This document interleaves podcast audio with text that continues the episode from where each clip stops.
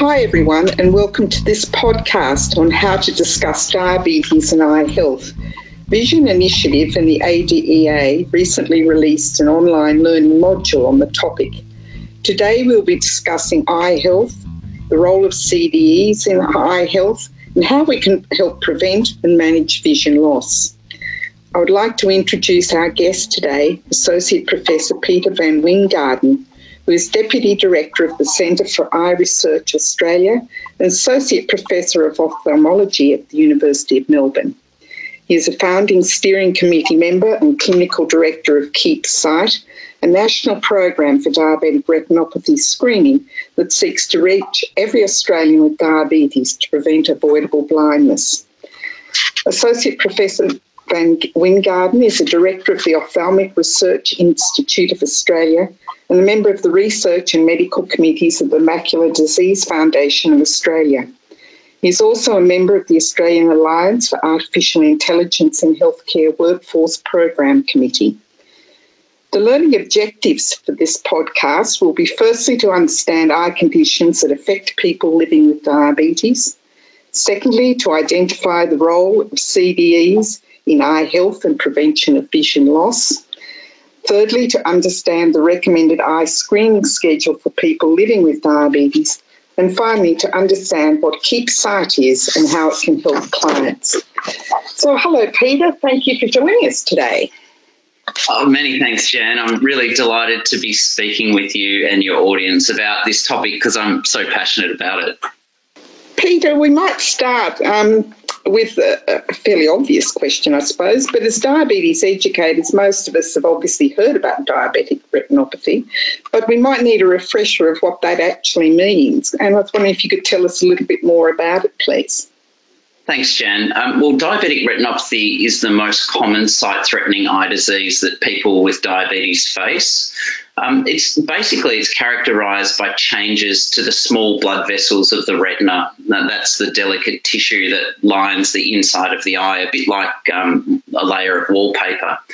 So nerve cells in the retina detect the light entering the eye and they convert that to a series of electrical signals which are sent to the visual centers of the brain and that forms vision. Um, and that nerve tissue is very dependent on a regular supply of blood. And so changes um, to those blood vessels that occur in diabetic retinopathy um, can have um, some adverse effects. And, and there are two major groups of changes that occur.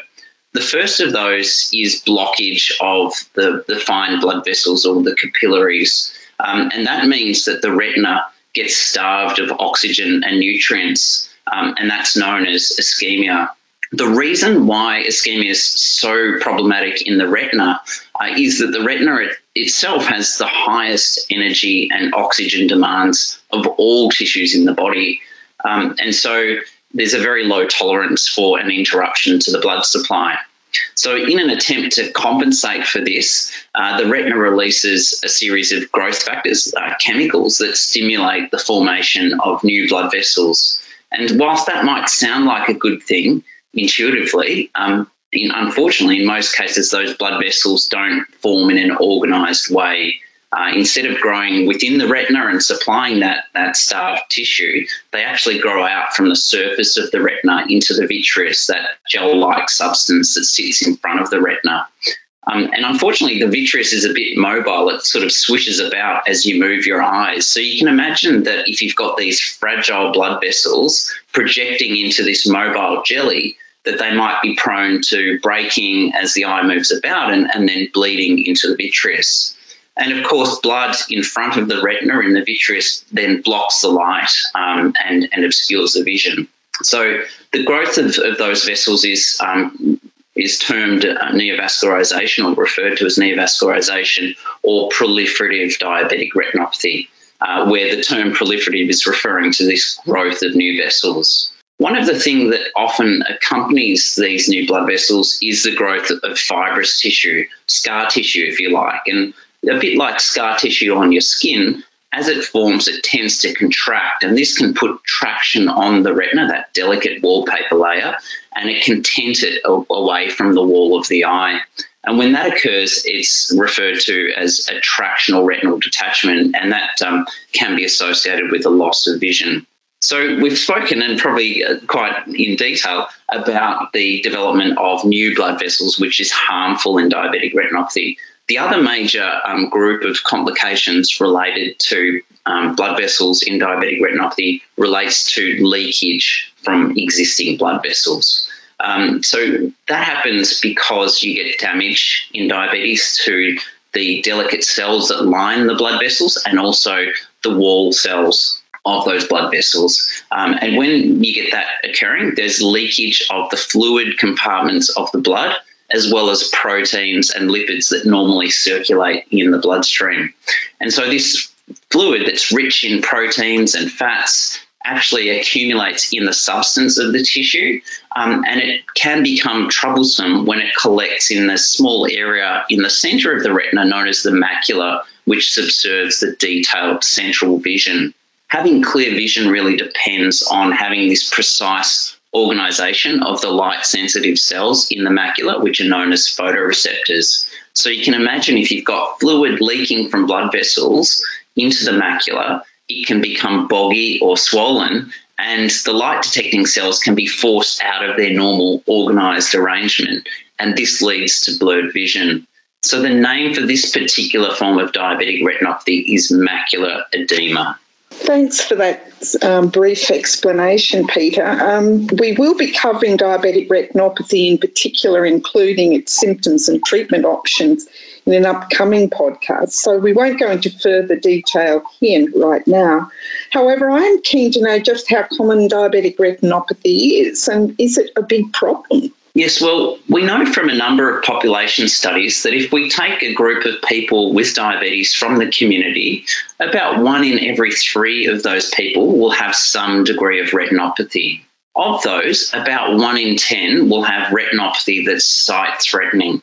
And so when we consider about just how common diabetes in Australia is, it translates to a large number of people at risk of vision loss and our best estimates suggest that at any time there are about 100,000 people in Australia with sight threatening diabetic retinopathy. And so that makes diabetes a leading cause of vision loss and blindness amongst working aged adults. I think the, the really important message for all of our listeners is that the vast majority of the vision loss and blindness that occurs with diabetes is avoidable with good blood uh, sugar control, uh, and timely detection and treatment of retinopathy. Thanks, Peter. That's a really important message. More most vision loss and blindness from diabetes is actually avoidable. Are there any other eye conditions that commonly affect people living with diabetes that CDE should be aware of? Yes, yeah. Uh, there are a number of um, common um, eye conditions that, that affect vision uh, that are um, important to know about in, in addition to diabetic retinopathy, and, and they are cataracts, uh, glaucoma, and refractive error. So I can briefly address each of those in turn. So, a cataract um, is a clouding of the lens inside the eye, uh, and poor vision occurs because the clouding interferes with light entering the eye. So the symptoms of cataracts can include a gradual and painless um, blurring of vision and an increased sensitivity to glare, especially noticed when people are driving at night. So people living with diabetes are more likely to develop cataracts at an earlier age compared to people without diabetes. The good um, message there, though, is that cataract surgery um, is highly effective and indeed it's one of the most commonly performed surgical procedures in Australia with a really high success rate. Um, typically, cataract surgery is done as a day procedure under a local anaesthetic. And after cataract surgery, there's a period in which people will need to take some eye drops, but after a few weeks, um, all is, is pretty much back to normal, um, and most people don't require uh, glasses for distance vision anymore, um, but most do still require some reading glasses. I think an important point in, in the context of diabetes is that cataract surgery can precipitate a worsening of retinopathy. So it's generally recommended to treat retinopathy prior to cataract surgery. Um, and if retinopathy does progress after cataract surgery, then treatment in the form of injections into the eye, as often as every month, may be required for an extended period. So that, that's an important thing to note. So moving on to glaucoma then. So glaucoma is a condition involving progressive damage to the optic nerve at the back of the eye, which can result in vision loss and blindness. The main risk factors for glaucoma are an elevated eye pressure or intraocular pressure and advancing age. The condition typically progresses very slowly and sight can be lost gradually, and often it affects the peripheral vision first. Uh, and so, for that reason, glaucoma is often referred to as the silent thief of sight because it can progress slowly and gradually in the background. And by the time people notice it, it might be quite advanced. Now, people living with diabetes are about twice as likely to develop glaucoma compared to people without diabetes.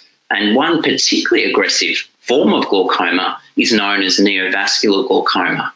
And this occurs in the context of that proliferative diabetic retinopathy when those um, ischemic retina is producing um, blood vessel forming growth factors. Those um, growth factors can actually move to the front of the eye where um, the fluid that's constantly being made in your eye is constantly drained. Uh, and those blood vessels can contract in the drain and block the drainage, and that can cause quite a precipitous rise in the pressure in the eye. And that's a bit of an ocular emergency, um, which usually requires a combination of, of laser uh, and medical treatment and sometimes even surgery. But by and large, um, glaucoma is treated using um, glaucoma eye drops, which target the um, elevated eye pressure. So they lower that pressure uh, and, and delay and slow the progression of the disease. Um, laser is also used, uh, as are a number of surgical treatments to reduce the intraocular pressure. Um, I guess the final um, group of conditions that we can talk about are refractive error. So, refractive error means that the shape of the eye um, does not bend light optimally, and that results in blurred vision. Um, and types of refractive error include short sightedness or myopia, where light focuses in front of the retina, or long sightedness, which is otherwise known as hypermetropia, where the focal point for light entering the eye falls behind the retina, again causing blur.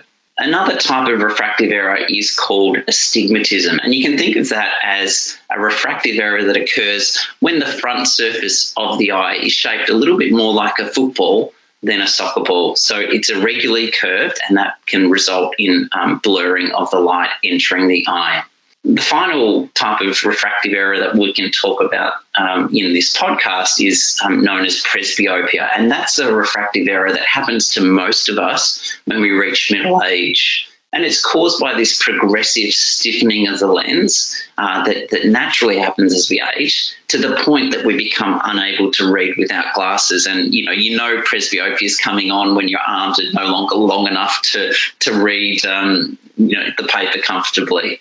Um, so the how we treat refractive errors is with glasses, with contact lenses, or um, with laser refractive surgery. Um, and you can achieve really good outcomes with all of those. I think one important point to note is that people with diabetes are more likely to experience troublesome dry eye after laser refractive surgery than people without diabetes. And that's largely largely due to the fact that um, diabetes can affect the nerves of the cornea, uh, and this can exacerbate um, the nerve damage that inevitably occurs with surgery. So that's an important thing to think about when your clients might be considering laser surgery to the eye.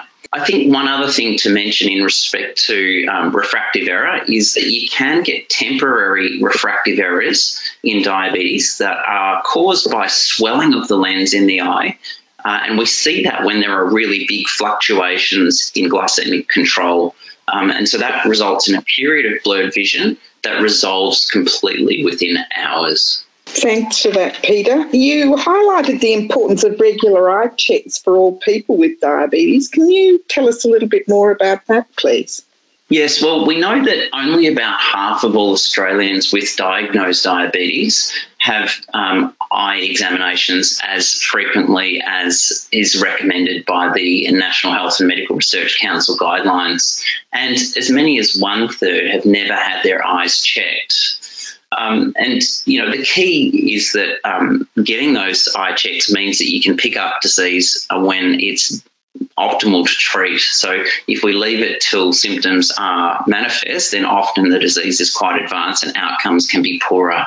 So the general recommendations are that all people living with diabetes should undergo a screening eye check for diabetic retinopathy at the time of diagnosis of diabetes.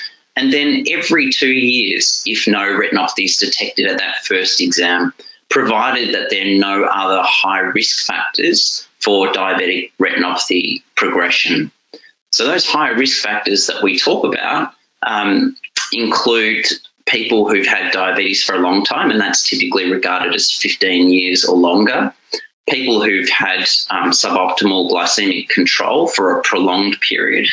Um, people also who have suboptimal control of hypertension and hyperlipidemia and people with other complications of diabetes, such as uh, kidney disease, foot ulcers, or amputations. It's also important to note that Aboriginal and Torres Strait Islander peoples are also at higher risk of retinopathy. And so, for people with these um, higher risk factors, annual screening is recommended. I guess there are two other special groups that we could briefly discuss here. Uh, the first is uh, is pregnant women. Um, pregnancy is known to be associated with an increased risk of retinopathy progression, and so the general recommendation is that pregnant women should, uh, with with a history of diabetes, should be screened for the presence of diabetic retinopathy in the first trimester. Um, and if retinopathy is present, then they'll need to have very close follow up during the pregnancy. In contrast, um, and this is a common uh, cause of confusion, um, women who've not had a previous history of diabetes but who develop gestational diabetes are not at risk of retinopathy during pregnancy and do not need to have their eyes checked. We do, however, know that gestational diabetes is a risk factor for future development of type 2 diabetes, and so the usual advice for monitoring the development of diabetes um, stands. And of course, if diabetes develops, then the regular eye um, screening recommendations apply.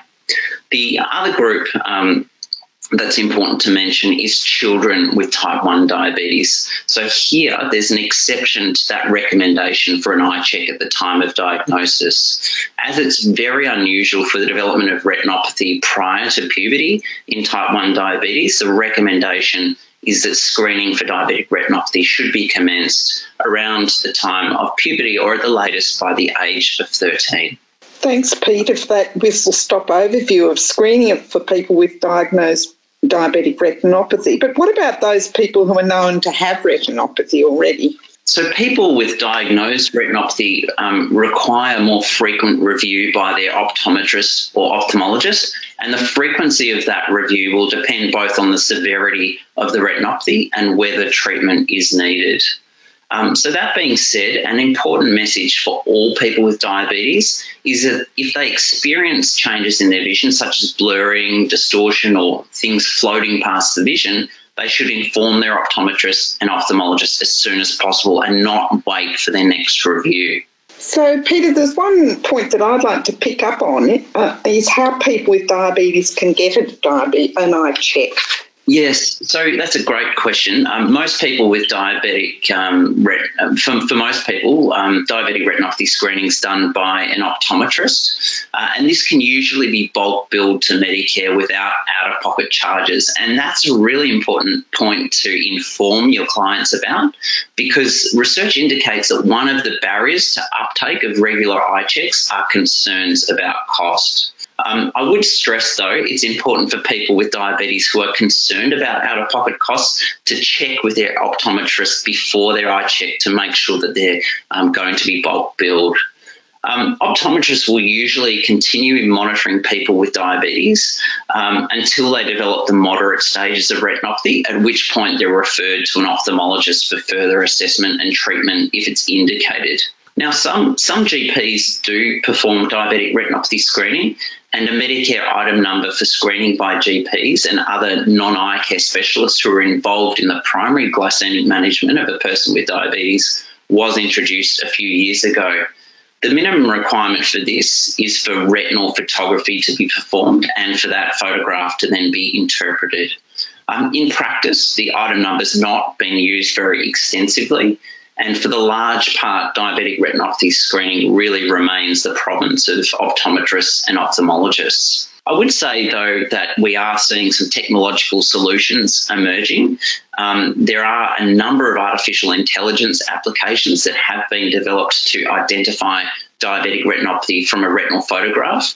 And the first one of these applications uh, for the autonomous detection of diabetic retinopathy uh, was actually approved for uh, use in the clinic uh, in the US um, by the FDA in um, late 2018. But we have seen that the uptake of the technology has been pretty slow in clinical practice, but I do think it's likely that it will be used more and more in the coming years. Um, obviously, vision loss must have a huge impact on diabetes self management and other aspects of health. I was wondering if you could tell us a little bit more about that, please. You're right, Jan. Um, vision loss is obviously a very big problem for people with diabetes because it makes the already challenging tasks of self management all the more difficult. I guess more broadly, preventing vision loss is really important um, because vision is linked uh, with so many domains of health and quality of life. We know on average, for instance, that people with vision impairment are three times as likely to suffer from depression. They're twice as likely to fall, um, and the risk of hip fractures um, is up to eight times higher uh, than in people without vision impairment.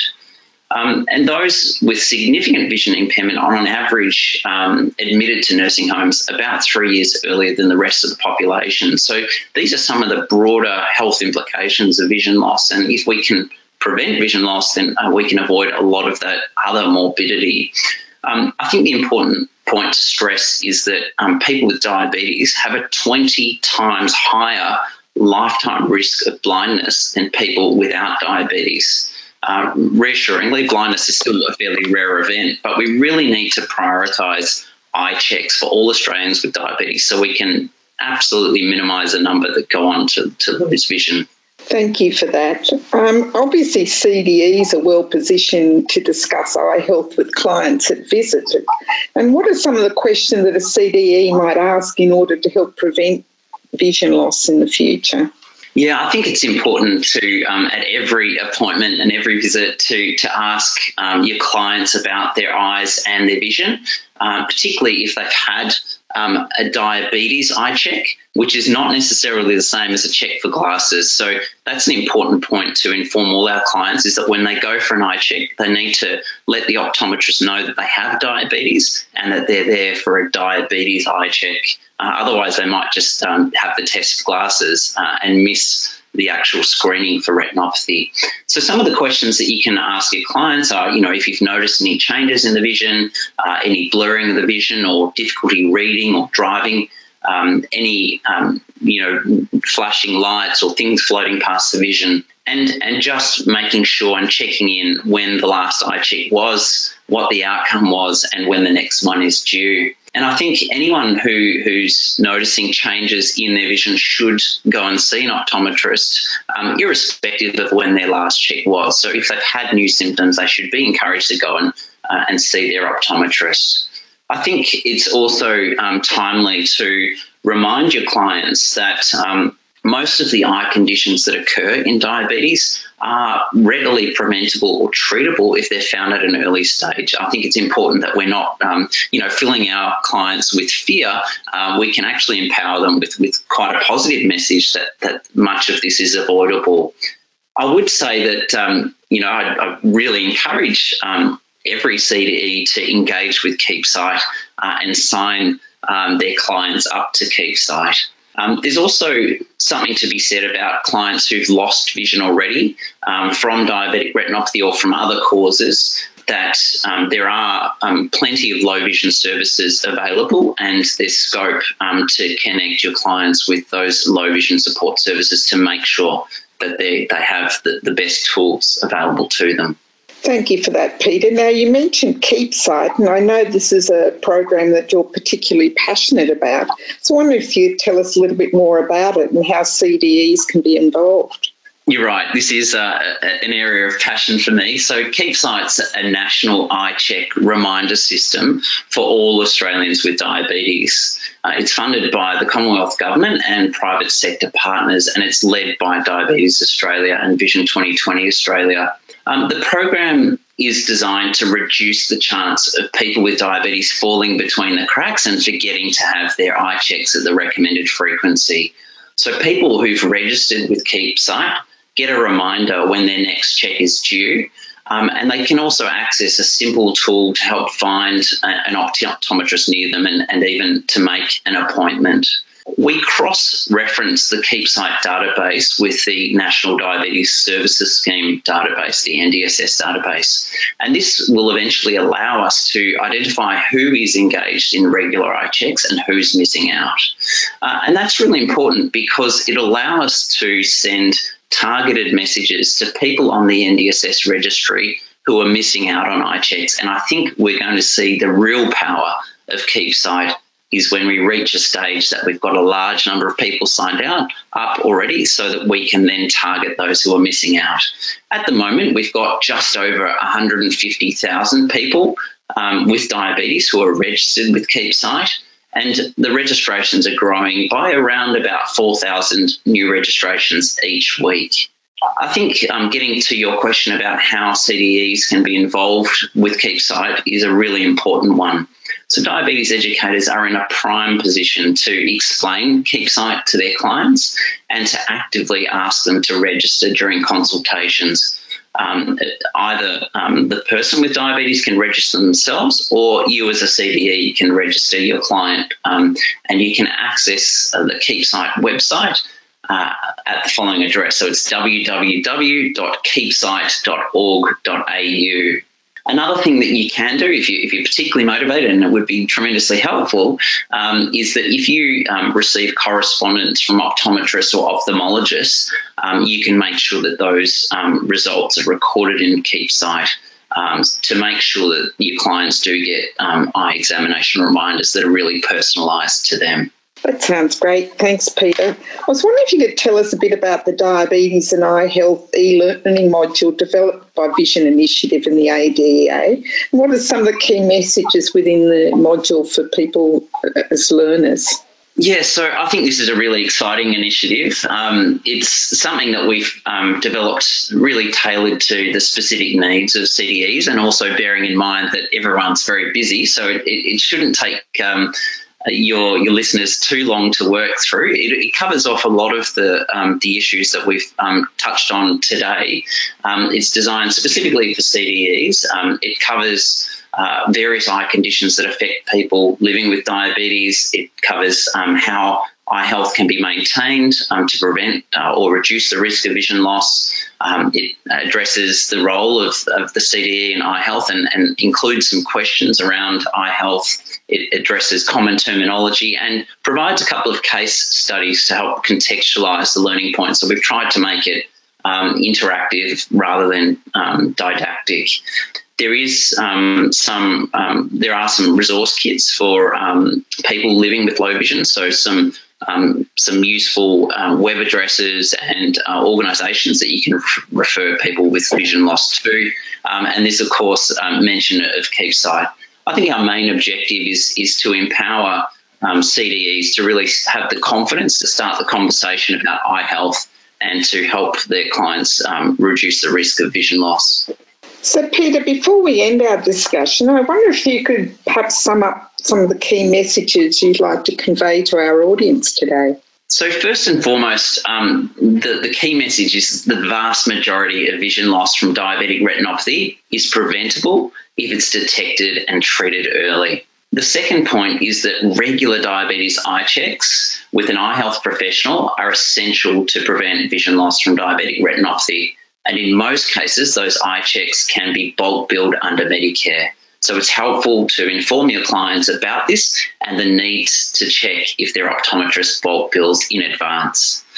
The other point is that optimal glycemic, blood pressure, and lipid control can play a huge role in preventing or delaying the onset of diabetic retinopathy. Another point is that people with diabetes should be made aware of the need to report any changes in their vision to their eye care provider as soon as possible and not just wait for the next appointment.